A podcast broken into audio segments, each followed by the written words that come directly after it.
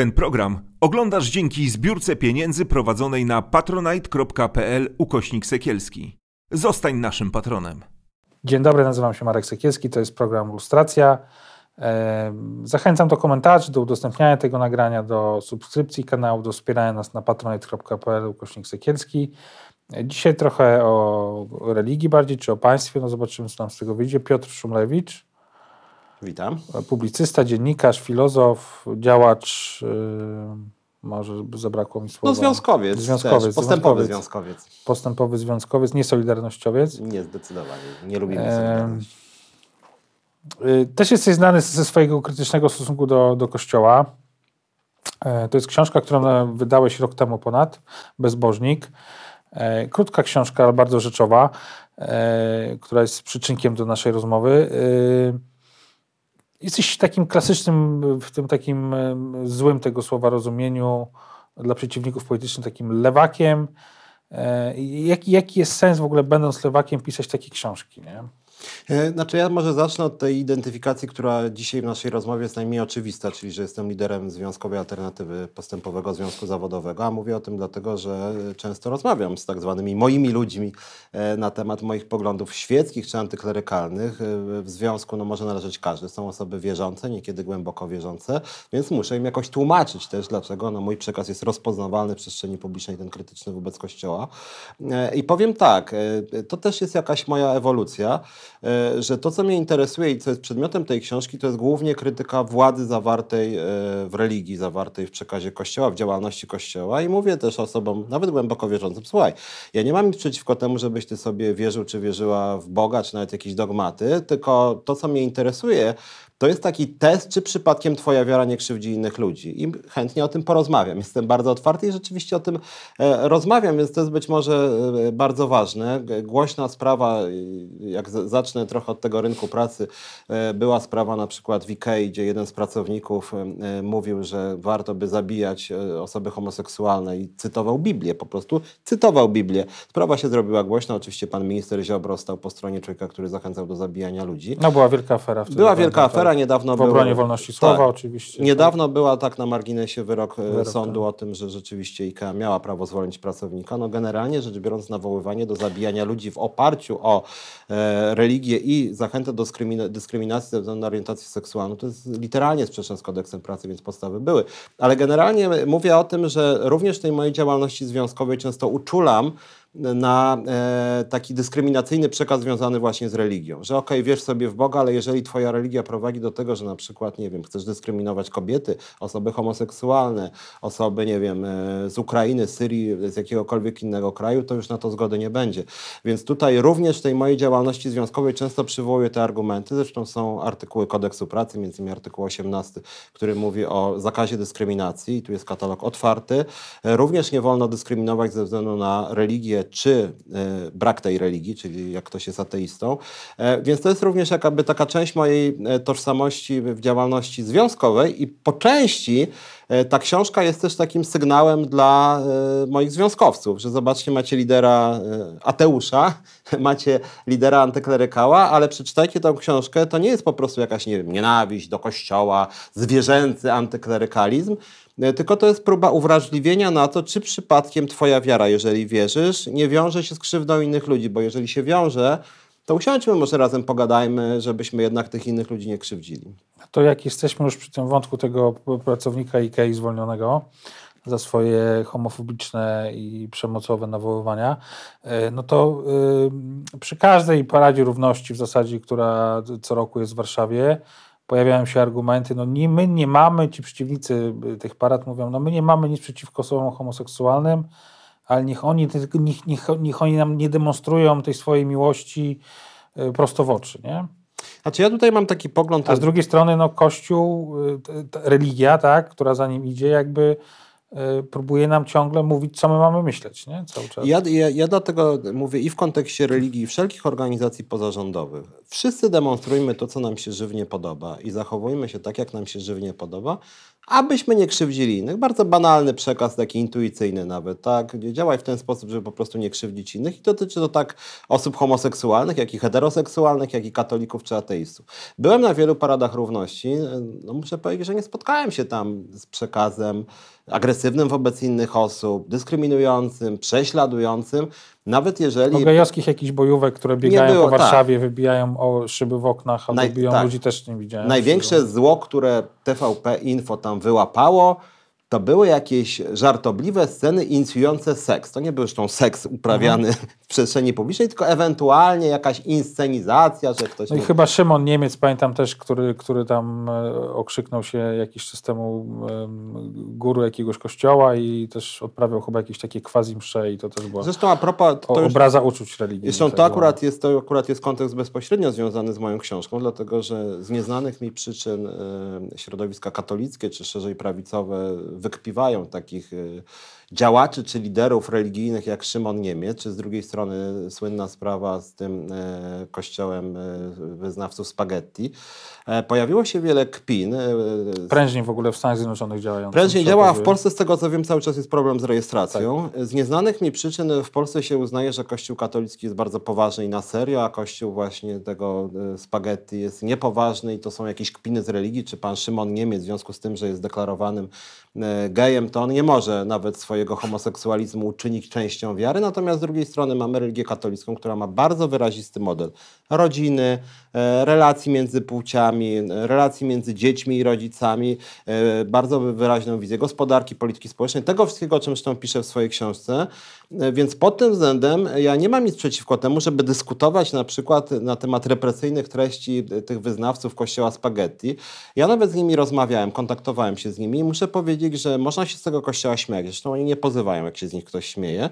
E, natomiast ja tam nie widzę specjalnie represyjnych treści. To może bawić, oni nie mają nic przeciwko, żeby się z nich śmiać. Natomiast społecznie rzecz ujmując, a to jest ten kontekst, który mnie najbardziej interesuje, to wyznawcy właśnie makaronu spaghetti e, są zupełnie nieprzemocowi. I tak samo z tego, co się przyglądałem Szymonowi Niemcowi, to również ja jestem osobą świecką. Ja nie jestem ani wyznawcą właśnie makaronu spaghetti, ani nie jestem, ani nie jestem wyznawcą jakichś odłamów protestanckich, które są niehomofobiczne. Natomiast również właśnie ten kościół e, e, Niemca też nie jest represyjny. W związku z tym ja tak, tak samo powtarzam i mówię to też wracając na chwilę do tych związkowców. Wierzcie w sobie co chcecie, tylko przejdźmy ten test władzy, czy przypadkiem nasza religia jest nieprzemocowa i akurat tutaj jak ja miałbym rejestrować kościoły, to nie miałbym absolutnie nic przeciwko temu, żeby rejestrować na przykład właśnie to, e, to wyznanie właśnie spaghetti, czy z tego co wiem, na przykład w Czechach bodaj jest zarejestrowany kościół Jedi, który ma bardzo dużą popularność. Tam były w pierwszych odsłonach różnego rodzaju być może represyjne treści, natomiast w porównaniu z katolicyzmem wydaje mi się, że ten kościół też jest relatywnie mało szkodliwy. Więc my się śmiejemy nawet tutaj, nawet jak ja o tym mówię, trochę się uśmiecham, no bo jak to jest, że jakiś makaron spaghetti, czy religia Jedi, jak chodziliśmy w dzieciństwie na Gwiezdne Wojny, tak. teraz są kolejne nagrywane odcinki. Ale w gruncie rzeczy co jest w tym złego? Jeszcze jeden przykład, bo ja też czasem mówię, że w przeciwieństwie do niektórych takich, bym powiedział, mm, takich bardzo stanowczych racjonalistów w środowiskach e, krytycznych wobec Kościoła, często się krytykuje różne irracjonalne ludzkie zachowania. Kościół się przedstawia, czy religię jako pewien irracjonalizm. Wszyscy mamy swoje słabości. Niektórzy uważają, że na przykład jak kot czarny przejdzie, no to lepiej zawrócić. Inni jakieś tam horoskopy sobie czytają. Jeszcze inni mają nerwicę natręt i zapalają światło 10 razy, żeby się uspokoić mhm. psychicznie.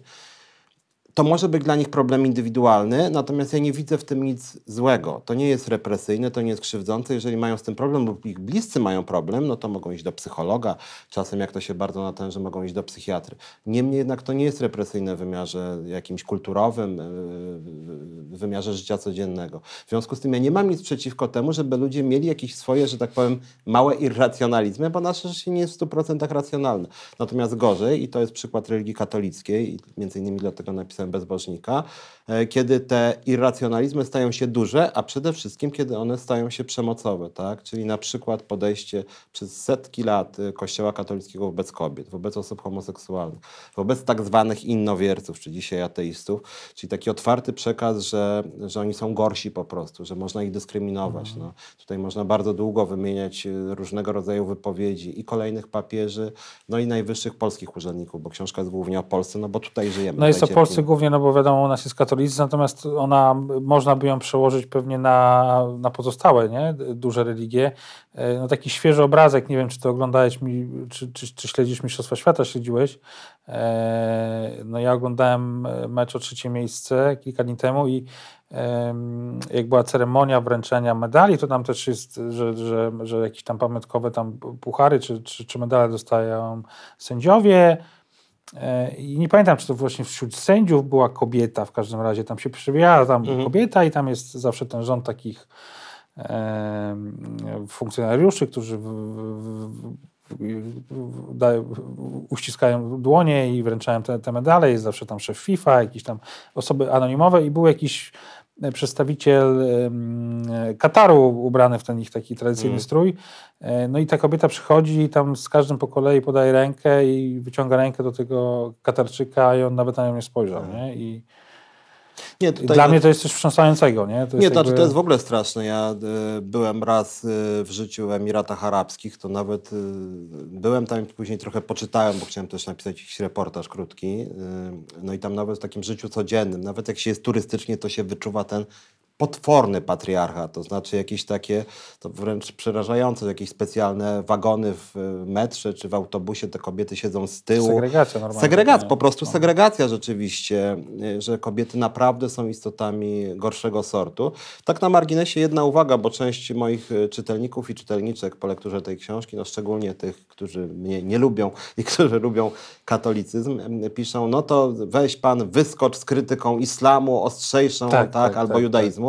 Ja zrobiłem film o pedofilii w polskim kościele i z tych tego typu od czapy argumentów Więc ja od razu, tak, ja od razu odpowiadam na ten zarzut. Gdybym był mieszkańcem Emiratów Arabskich czy Arabii Saudyjskiej, to oczywiście bym robił. Znaczy, nie wiem, czy bym robił, bo to naprawdę wymagałoby wielkiej odwagi. Tutaj tak. rzeczywiście tam jest jeszcze gorzej niż w Polsce. Zresztą Polska teraz, jak wiemy, nawiązuje strategiczne relacje gospodarcze z Arabią Saudyjską.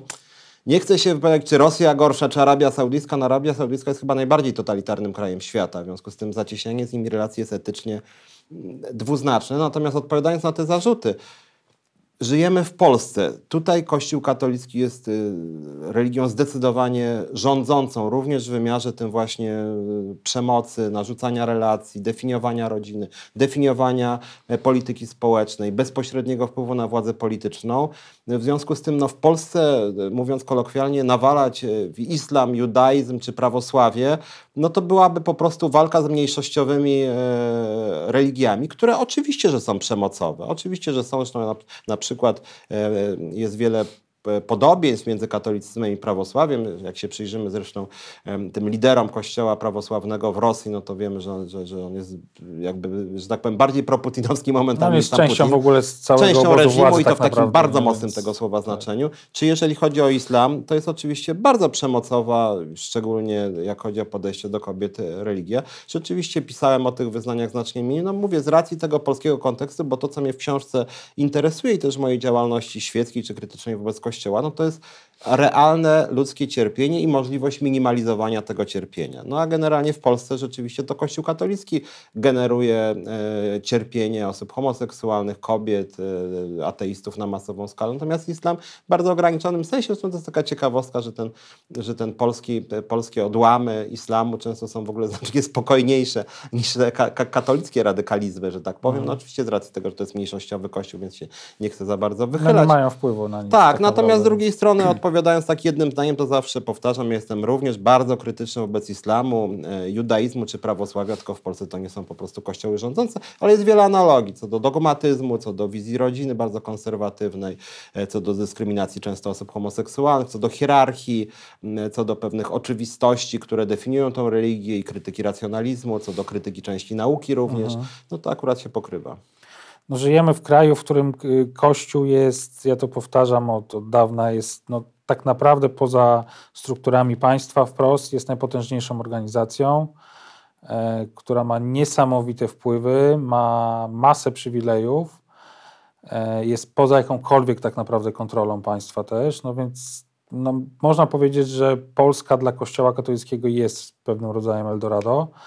E, i nie da się temu chyba zaprzeczyć, znaczy ja może... się. Mhm. Natomiast y, z drugiej strony pojawiają się takie ruchy, które teraz niedawno miały miejsce, gdzie Solidarna Polska e, przepycha projekt, który ma zaostrzać w ogóle sankcje za, za, za tak zwaną obrazę uczuć religijnych.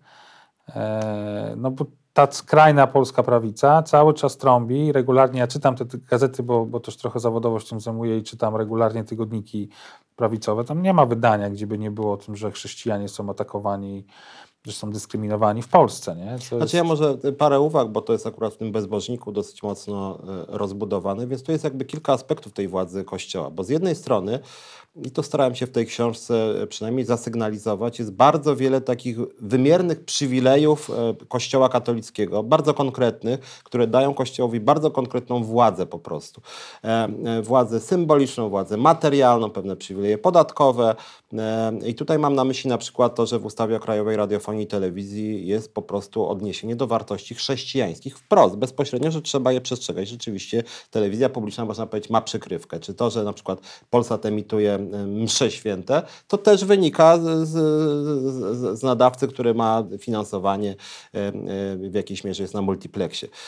Z, z drugiej strony mnóstwo przywilejów podatkowych Kościoła i rzeczywiście na przykład jest tak, że wiemy dobrze o tym, że taca jest nieopodatkowana w żadnej mierze. W momencie, kiedy ja na przykład daję upominek bliskiej osobie, która nie jest moją e, żoną, e, matką, ojcem, bratem, to jeżeli mój upominek przekracza 5 tysięcy złotych, to ja muszę zapłacić podatek zgodnie z prawem. No była, była mniej więcej rok temu taka głośna sytuacja, gdzieś tam jakiś urząd skarbowy chciał się dobrać do kopert e, nie wiem, jakiś celebryta miał jakiś ślub, czy pamiętasz, było coś takiego, mm, to, to, jest jakby pokazuje jakby nierówność. Tak, ale prawa. generalnie rzecz biorąc, y, taca jest nieopodatkowana, tak. to ja pamiętam jest y, słynna wypowiedź, no słynna, to chyba już 10 lat minęło, jak arcybiskup Nycz powiedział, że na tacę wyrwało mu się chyba 6 miliardów złotych, a to nie wiem, czy nie był rok 2012. W każdym bądź razie mm. było to bardzo dawno temu, od tego czasu hierarchowie Kościoła nie mówią, ile wpływa na tacę, ale biorąc pod uwagę poziom inflacji, też takie naciski Kościoła, żeby ludzie na tą tacę dawali, przypuszczam, że to może być nawet kilkanaście miliardów złotych nieopodatkowanych.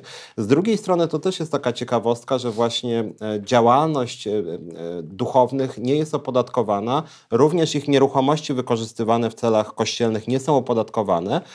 I żeby było jasne, ja nawet nie miałbym nic przeciwko temu, żeby ta działalność rzeczywiście była nieopodatkowana, tylko w takim razie przez analogię niech również nieopodatkowana będzie działalność organizacji pozarządowych, związków zawodowych, fundacji, stowarzyszeń, e, mediów oddolnych i tak dalej, i tak dalej. A to jest po prostu dosyć jasny przywilej. Czy głośne przypadki, które się pojawiają właściwie co miesiąc, że Kościół dostaje jakąś nieruchomość za złotówkę, czy, tak. czy, czy, czy, czy tam 1% sprzedaży, e, kupują od miasta, a później sprzedają sobie na przykład za 2 miliony. No i to są takie... I na przykład kupuje premier Morawiecki. Tak, i jakby i, przy, i, i, co więcej, to jest zgodne z prawem. W związku z tym tak. prawo jest tak skonstruowane, że rzeczywiście Kościół ma tych przywilejów bardzo dużo i to jest jakby taki jeden obszar e, Kościoła, który pokazuje jego realną władzę ekonomiczną, polityczną, no, że generalnie są takim imperium Chciałoby się powiedzieć jak mafia, tylko to nie jest jak mafia, bo to się dzieje zgodnie z prawem po prostu. W związku z tym wszyscy tutaj się na to zgadzają. Czy, czy pan... E, ale jest to w pewien sposób, ja uważam, jednak organizacja jak quasi-mafina, bo oczywiście poza tym, że pewne rzeczy dzieją się zgodnie z prawem, no to ten cały system, ta omerta, która jest cały czas przecież, nie, ta zmowa milczenia, krycie siebie. A to jest drugim, bo to, no, jest to, jeszcze jest inny, to jest, to, to jest, jest jeszcze inny mechanizm. Element, bo ja chciałem nie? powiedzieć jeszcze o drugim mechanizmie, poza tym, o którym powiedziałem, czyli ten cały system, którego tam wymieniłem, mniej niż połowę tych przywilejów dla Kościoła. No religia szkoła, a w szkołach też de facto jest, że państwo płaci. No, jak abstrahując od tych słów, no to tak samo w preambule Konstytucji mam odniesienie do Boga, tak, nie? co jest, tak, niby tak. jesteśmy świeckim państwem, ale... W skarbówce mam związek zawodowy i w skarbówce średnie zarobki kapelanów tam bodaj przekraczają 6 tysięcy złotych. Właściwie jaki to zakres obowiązków? E, Nie no, wiedziałem, że coś takiego jest. Tak, jest oczywiście. W wielu instytucjach jest przecież na lotnisku Okęcie też jest kapliczka, gdzie prawdopodobnie tak. ktoś tam, że tak powiem, pracuje. Natomiast to, co jest równie ważne, a może nawet e, ważniejsze, to jest pewnego rodzaju władza e, symboliczna i to, że niestety postawy Kościoła są uwewnętrznione, bo była w pewnym momencie taka dyskusja, czy przypadkiem Prawo i Sprawiedliwość, że tak powiem, nie wyrwało się spod kontroli Kościoła i czy nie mamy takiego modelu bardziej, że tak powiem, rosyjskiego, bo w Rosji jest generalnie tak, że jednak Putin, można powiedzieć, rządzi Kościołem no tak. prawosławnym w dużej mierze. W Polsce no, zawsze było takie przekonanie, że władza w jakiejś mierze Kościoła... Jest symbioza. Tak. I nawet była sugestia, że być może Kaczyński przejął Kościół katolicki. Moim zdaniem chyba jednak nie, w tym sensie, że Kościół katolicki narzucił pewnego rodzaju wzorce myślenia. Tutaj nawet przed dzisiejszym e, nagraniem rozmawialiśmy o takim konformizmie Polaków i wydaje mi się, że ten konformizm, jego jakby takim paradygmatem jest właśnie Kościół katolicki. Czyli nawet jeżeli kogoś krytykujemy, Polacy na przykład bardzo często krytykują Kościół katolicki, wręcz większość uważa, że powinny być, e, nie wiem, wszystkie przywileje zniesione, że Kościół nie powinien się pchać do polityki, a później często jak co do czego przychodzi, to idą do tego kościoła, tam nie wiem, grzecznie się modlą, tam proszę księdza, ksiądz, ksiądz to, ksiądz tamto e, i później to wszystko jest pacyfikowane. I mam wrażenie, że taki model posłuszeństwa Polaków, takiej też bierności no to jest, społecznej. Ja to jest jakby ten element religijnego zarządzania strachem, nie? Tak, tak. I to jest dla mnie też jako lidera związkowego pewnym sensie najbardziej bolesne że Kościół rzeczywiście spacyfikował, czy jest takim pacyfikatorem protestów społecznych. Tak na marginesie jedna uwaga historyczna, mało kto pamięta i Kościół świetnie, że tak powiem, to rozgrywa, jak chodzi o politykę historyczną, że Kościół przecież również w stanie wojennym, jak chodzi o podejście do tamtych wydarzeń, to też Kościół zajmował stanowisko takie pośrodku, że wyciszyć, że może lepiej się nie kłócić. Więc Kościół de facto od zawsze jest takim trochę pacyfikatorem protestów społecznych i uważa, że to jest jego cnota jeszcze. E, e, I w ogóle wydaje mi się, że Polacy o tyle sobie uwewnętrznili ten Kościół katolicki, że mamy z jednej strony społeczeństwo, które się coraz bardziej laicyzuje. Tak, pracy, to są badania, odchodzimy od wiary, a ci młodzi, no to już w ogóle ta mniejszość ma jakikolwiek związek z religią. Ale mam wrażenie czasem, że to jest trochę tak, że ci Polacy, nie wiem, że jest na przykład coraz więcej rozwodów, coraz więcej partnerów seksualnych, coraz więcej dzieci się rodzi poza małżeństwami, ale jest takie społeczne przekonanie, że jednak ten kościół jest potrzebny po to, żeby zachowywać pewien ład społeczny, że my tutaj już jesteśmy rozbuchani. A nie myślisz, że to jest bardziej takie też tradycja i przyzwyczajenie do tego, że to ludzie na przykład chrzczą dzieci, no bo sami nie chodzą do kościoła, no, no to tak się robi. Ale nie? właśnie o to chodzi. To jest ta siła moim zdaniem, ta siła, która z jednej strony cały czas istnieje w postaci tego, że duża część Polaków jednak e, urządza te chrzciny, właśnie te Albo wszystkie... się robi dla mamy, bo żeby babci nie było przykro. Albo tak, żeby nie było przykro, że a w sumie to warto też się spotkać, to jest spotkanie rodzinne, księdza, mhm. księdza wypada zaprosić, a po co się kłócić. Y, a z drugiej strony to jednak działa właśnie tak konformizująco, że nawet już jak nie wiem, jak ktoś ma tych, nie wiem, żonę i dwie kochanki, czy męża i dwóch kochanków, albo męża, kochanka i kochanka, to później idzie do tego księdza, proszę księdza, no jak grzeszę jednak, czy, czy, czy możemy to jakoś załatwić, że ksiądz mnie tutaj rozwiązał, dobra, 20 zdrowasiek, dobrze, bardzo księdzu mhm. dziękuję. To jest zresztą, kiedyś były takie analizy też y, w islamie, tak, że te społeczeństwa muzułmańskie również na poziomie praktyki, one się, można powiedzieć, no chciał powiedzieć, liberalizują, tak? że więcej praktyk seksualnych, różnych eksperymentów, że większe takie praktyczne przyzwolenie na stosunki e, homo czy biseksualne, a z drugiej strony e, cały czas takie przekonanie, że Kościół jest potrzebny, bo my jesteśmy już tacy rozbuchani i tacy właśnie otwarci na różne eksperymenty, że jest potrzebna instancja, która w jakiejś mierze będzie gwarantować porządek społeczny. Też, też to, co tutaj e, rozmawialiśmy chwilę przed programem, że, że e, film Tylko nie mów nikomu, 24 chyba miliony odsłon, a, a, a, miesiąc pierwsze badania CEBOS, oczywiście CEBOS ma ograniczone zaufanie, no ale jednak coś tam pokazuje.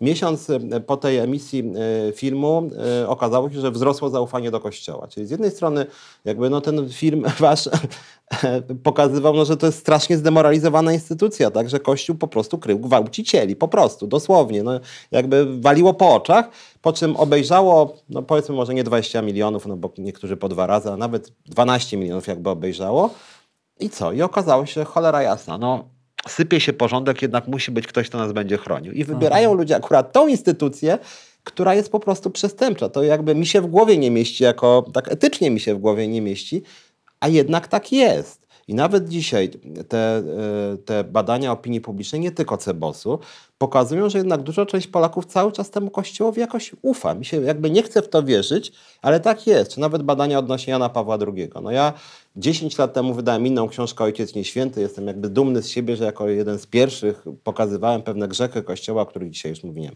Gazeta Wyborcza, Okopres, Newsweek i wiele innych mediów. E, no niemniej jednak cały czas około 80% Polaków uważa Jana Pawła II za autorytet, chociaż te materiały, które dzisiaj są nagłaśniane, ten cykl, co był w TVN24, no to czarno na białym pokazuje, że Jan Paweł II ukrywał pedofilów. No, no jakby nie da się już moim zdaniem jakby inaczej. Po prostu ukrywał. A mimo to ludzie No dobra, no może i ukrywał, ale jak to będzie, jak wszystkie autorytety nam poupadają?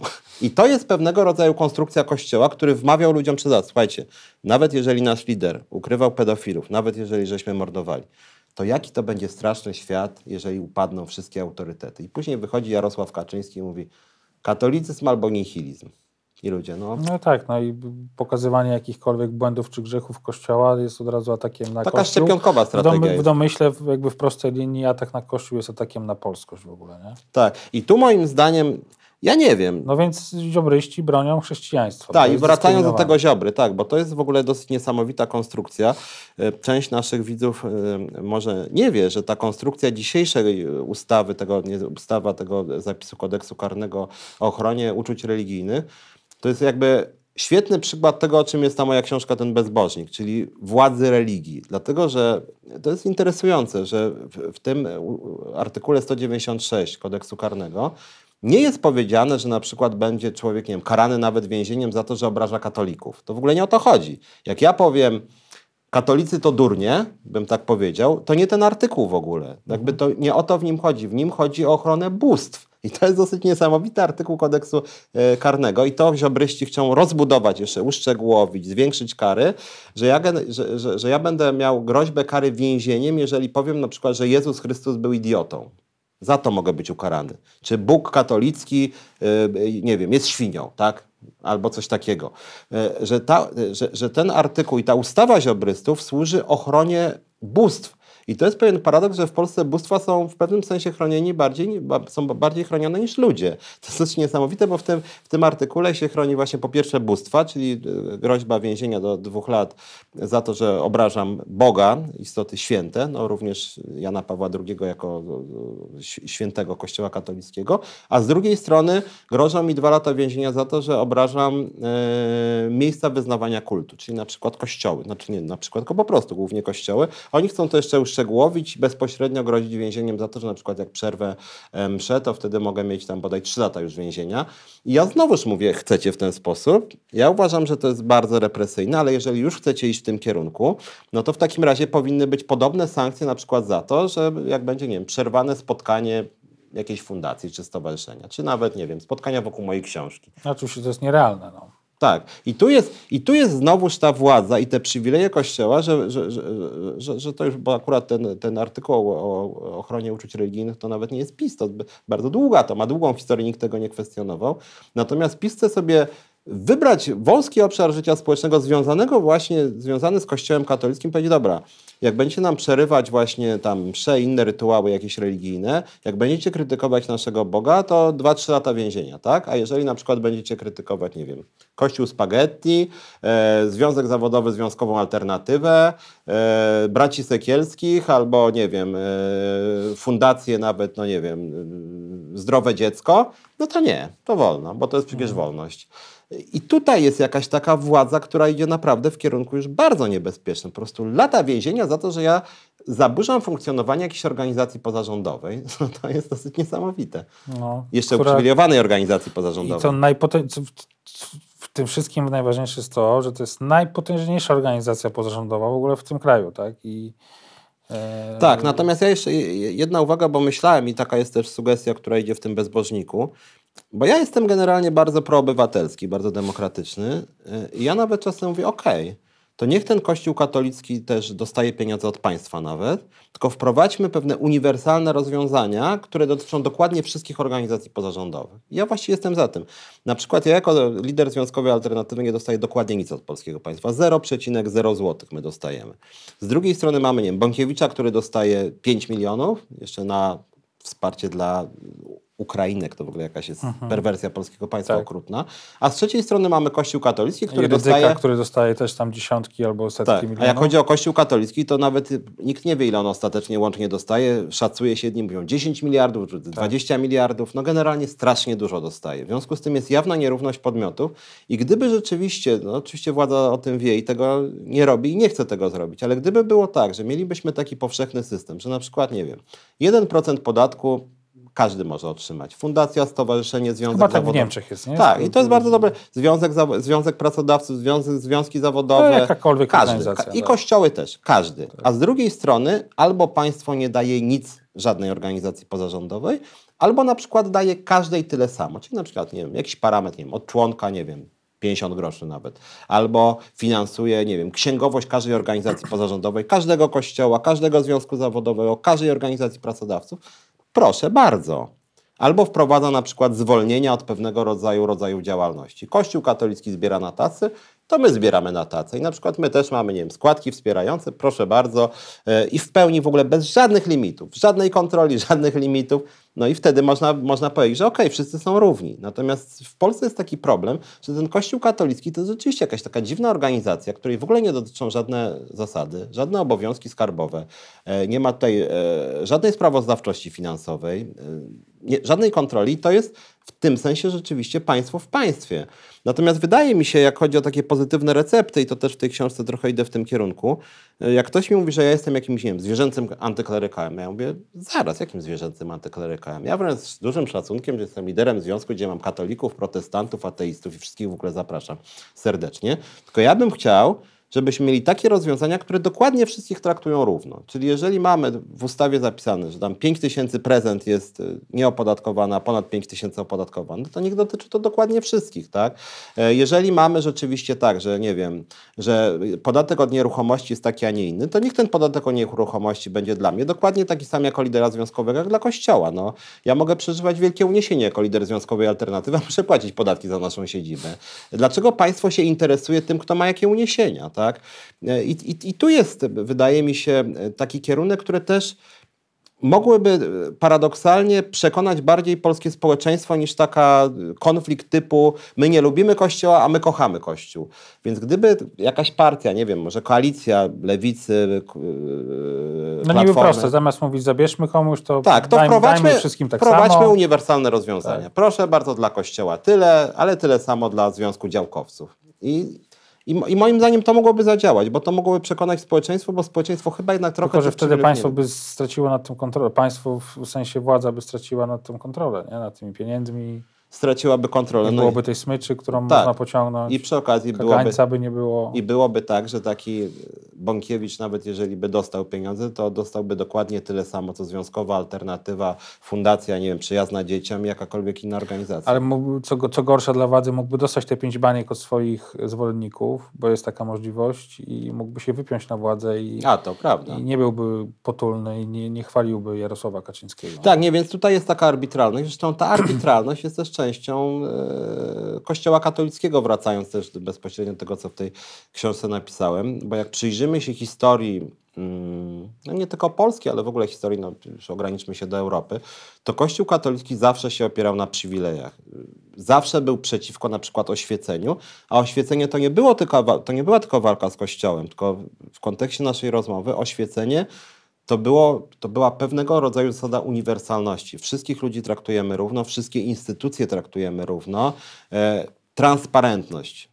To jest też dla mnie bardzo ważne. Jako lider związku na przykład jestem za jawnością płac, za jawnością finansów organizacji zaufania publicznego. To jest Kościołowi strasznie nie na rękę, tak? Dlatego, że jeżeli by się okazało, że wyszłoby na jaw, na co poszczególne kościoły czy biskupi wydają pieniądze, ile oni pieniędzy zarabiają, no to mógłby wybuchnąć skandal. Zresztą to samo dotyczy na przykład no, To, to, to, to cię od razu wyprowadzę z błędu. Tam by- mogłyby się palić już ostatnie kościoły, to i ostatni ksiądz by został na ambonie i nie ma mowy, żeby transparentność się pojawiła. w Nie, i wa- i- i i Bo ona właśnie- jest ufundowana na tym, że to jest wszystko tajne. I Ale dokładnie tak, ale, ale, ale, ale szary widzisz, człowiek, owieczka ma nic ale widzisz, ale w tym momencie mamy takie przesunięcie. Ja nie mówię walczmy z Kościołem, tylko ja mówię, dobra, wprowadźmy transparentność. Ja jako lider związku, proszę bardzo, ja mogę pokazać konto związkowej alternatywy, ja mogę publicznie powiedzieć skąd mam jakie przychody. W ogóle mnie to, nie mam nic przeciwko temu, więc jak ktoś mówi, że nie wiem, że związki zawodowe coś ukrywają, Solidarność czy OPS może ukrywają, związkowa alternatywa nic nie ukrywa. W związku z tym niech Kościół też, rozumiem, że to jest moralna y, bardzo organizacja, która jest na straży moralnej. W związku z tym niech też pokaże swoje finanse. Więc tutaj, gdyby coś takiego y, zrobić, to być może, że tak powiem, wpływ byłby dużo jeszcze większy niż te y, mocne bardzo, moim zdaniem, dokumenty związane z pedofilią Kościoła. Bo pedofi- jakby krytyka pedofilii, no jakoś pokazanie, że Kościół ukrywa pedofilię, to przerażające, ale w sumie niezbyt zadziałało w Polsce, tak? Więc być może te przywileje finansowe, jakby to wszystko wyszło na jaw wprost, to by zadziałało, że ci biskupi zarabiają niekiedy jakieś setki tysięcy, że robią interesy na nieruchomości. Ale to też wychodzi, wiesz, to myślę, że to jest jakby zakorzenione. Mamy też tradycję jednak w tej pamięci, w takim wszystkim życiu starsze osoby trochę od nas, e, no ten kasus y, Jana Pawła II. No, jak przejdziesz się po, nie wiem, małopolskich wsiach, to, to w co drugiej jest y, krzyż, albo pomnik papieża jakiś, albo jakiś szlak papieski, albo jakaś ulica, nie wiem, albo tutaj lądował, tutaj przejechał, tam akurat zjadł, nie wiem, kremówkę. E, I to jest wbite, wiesz, przez ćwierć wieku e, w świadomość, nie? No i Polaków. I No tak, na marginesie ma to swoje zakorzenienie Dzisiaj, no zobacz, kim jest Jan Paweł II dla, dla, dla młodzieży. No, jest taką memiczną postacią i to taką, no, z której szydera jest czasem aż nies, niesmaczna, no, ale to pokazuje też stosunek i jakby wymianę pokoleniową po prostu. Chociaż nie? może ta Szydera jest trochę dyspozycyjna, że tak powiem, wobec władzy, że, że takie śmichy pokątne na Facebooku jakby nie są taką systemową krytyką, y, bo ta systemowa krytyka czasem gdzieś umyka nawet w tej Szyderze, że kpią sobie z tego Wojtyły, rzucając właśnie jakieś tam śmieszkowe, a czasem nawet niesmaczne, jak powiedziałeś, rzeczywiście jakieś tam memy, obrazki, a z drugiej strony y, to, to jakby nie nie przechodzi na ten poziom społeczny, tak? że, że cały czas te 80% e, Polaków i Polek e, Wojtyle ufa. Ja tam ufam, że ta młodzież dorośnie i jej się nie zmieni, wiesz. No tak, ale trochę to, jest, trochę to jest tak w kontekście naszej rozmowy niestety, że ci ludzie w wieku lat 20 tam właśnie, prawda, są tacy rozbuchani w swojej krytyce, a później niestety te mechanizmy konformizujące cały czas działają. E, No zresztą pamiętajmy o tym, że akurat nieomylność papieża jest jednym z dogmatów Kościoła Tak. katolickiego i jak się okazuje, że ten wydawałoby się abstrakcyjny dogmat, a się okazało, że on jakoś przenikł do życia społecznego. E, Zresztą tak na marginesie... Choć to- już w Polsce już jest, odkąd papież Polak już nie jest y, papieżem, to, to już Ale wiesz, przestaje być tak ale wiesz co, to jest szanowany. trochę tak, że jako działacz związkowy czasem spotykam różnych ministrów, ministrów, posłów. E, i jestem zszokowany i zdumiony, że ludzie, którzy, no nie chcę tutaj niecenzuralnych słów używać, wypowiadają się na temat poszczególnych polityków w sposób bardzo obraźliwy, to w momencie, kiedy przychodzi polityk do nich i mówi, no dzień dobry, oj panie ministrze, dzień dobry, słuchaj Ha- Hanka, dawaj kwiaty, szybko, nie? I to niestety, to jest ten konformizm, o którym mówię. I trochę z papieżem jest tak samo, że oczywiście papież już nie żyje, niemniej jednak to jest tak, że jak, nie wiem, idą na imprezę, czy tam rozmawiają, słuchaj, ten papież, co za w ogóle bydle straszne, a później jak przychodzi jakiś tam biskup, czy ktoś, kto oni z uniżonością, no tak, ojciec święty to. I to jest niestety ten mechanizm konformistyczny, że jest jakby taka, taka trochę schizofrenia myślenia, tak? Że z jednej strony właśnie ludzie wiedzą gdzieś na poziomie, no takiej wiedzy po prostu, tak? Że ten papież to nie był dobrym człowiekiem, że ukrywał tych pedofilów, że ten biskup, który przychodzi, no jest po prostu, no nie chcę przeklinać, złym człowiekiem. A z drugiej strony, jak przychodzi biskup, y, jak się z nim bezpośrednio zderzają, to nagle, nie wiem, nogi jakoś stają się miękkie i coś się zaczyna dziać, że ci ludzie właśnie y, wchodzą w ten taki rytuał konformistyczny. Chociaż tu jedna optymistyczna uwaga, brałem udział w strajkach kobiet i tam rzeczywiście szczególnie młode kobiety już miały taką siłę i odwagę, żeby bezpośrednio widząc y, księdza czy biskupa powiedzieć spadaj pan. I to, I to akurat być może jest jakaś pokoleniowa zmiana. Natomiast mam wrażenie, że cały czas te mechanizmy konformizujące działają. Co mówię, mnie to No, przeraża. coś takiego jest, że widok ale jest. księdza działa na Tak, zniewalająco. Tak, nie? taka siła. I to jest rzeczywiście, no dla mnie to jest bardzo niepokojące i, i, i też taka moja działalność publiczna i taka jest jej, rola tej książki, no to, to, to taki apel, nie lękajcie się, tak nie lękajcie się krytykować, no bądźcie odważni, jeżeli ktoś e, krył gwałcenie dzieci, no to jest gruba rzecz, to nie można tak po prostu powiedzieć, no dobra, w sumie wielki człowiek, ale tam jakieś drobiazgi. Więc ja zachęcam, nie lękajcie się czytać też, bo, bo jakby to nie boli, można się czegoś ciekawego dowiedzieć. E, Czasem to może być niewygodne, ale. Co A książka zostało, jest pisana przy okazji, bo w ogóle jeszcze jedno zdanie o książce. Ona pierwotnie miała być takim troszkę e, poradnikiem dla licealistów, czy takim wręcz pomocą naukową. No, trochę się śmieję, bo minister Czarnek by tej książki nie dopuścił oczywiście No e, do liceów. Niemniej jednak to jest takie trochę ABC, więc jeżeli ktoś chciałby też, e, że, że tak powiem, skubnąć takiego krytycznego, oświeceniowego myślenia o religii, to bardzo zachęcam e, po to nawet, żeby wybrać sobie jakiś wątek i później pójść dalej. Czy odnośnie e, nawet tego, co też zajmuje się tym zawodowo. Tak, to, to jest krótka książka, ona jest taka na jeden wieczór, więc. Tak, czy, czy zająć się, nie wiem, e, e, społeczną nauką Kościoła odnośnie polityki społecznej i gospodarki, czy historią Kościoła, historią papiestwa, historią ukrywania pedofilii, więc zachęcam też, żeby rozwijać te wątki. Dzięki bardzo, Piotr. Bardzo dziękuję. Ten program oglądałeś dzięki zbiórce pieniędzy prowadzonej na patronite.pl ukośnik sekielski. Zostań naszym patronem.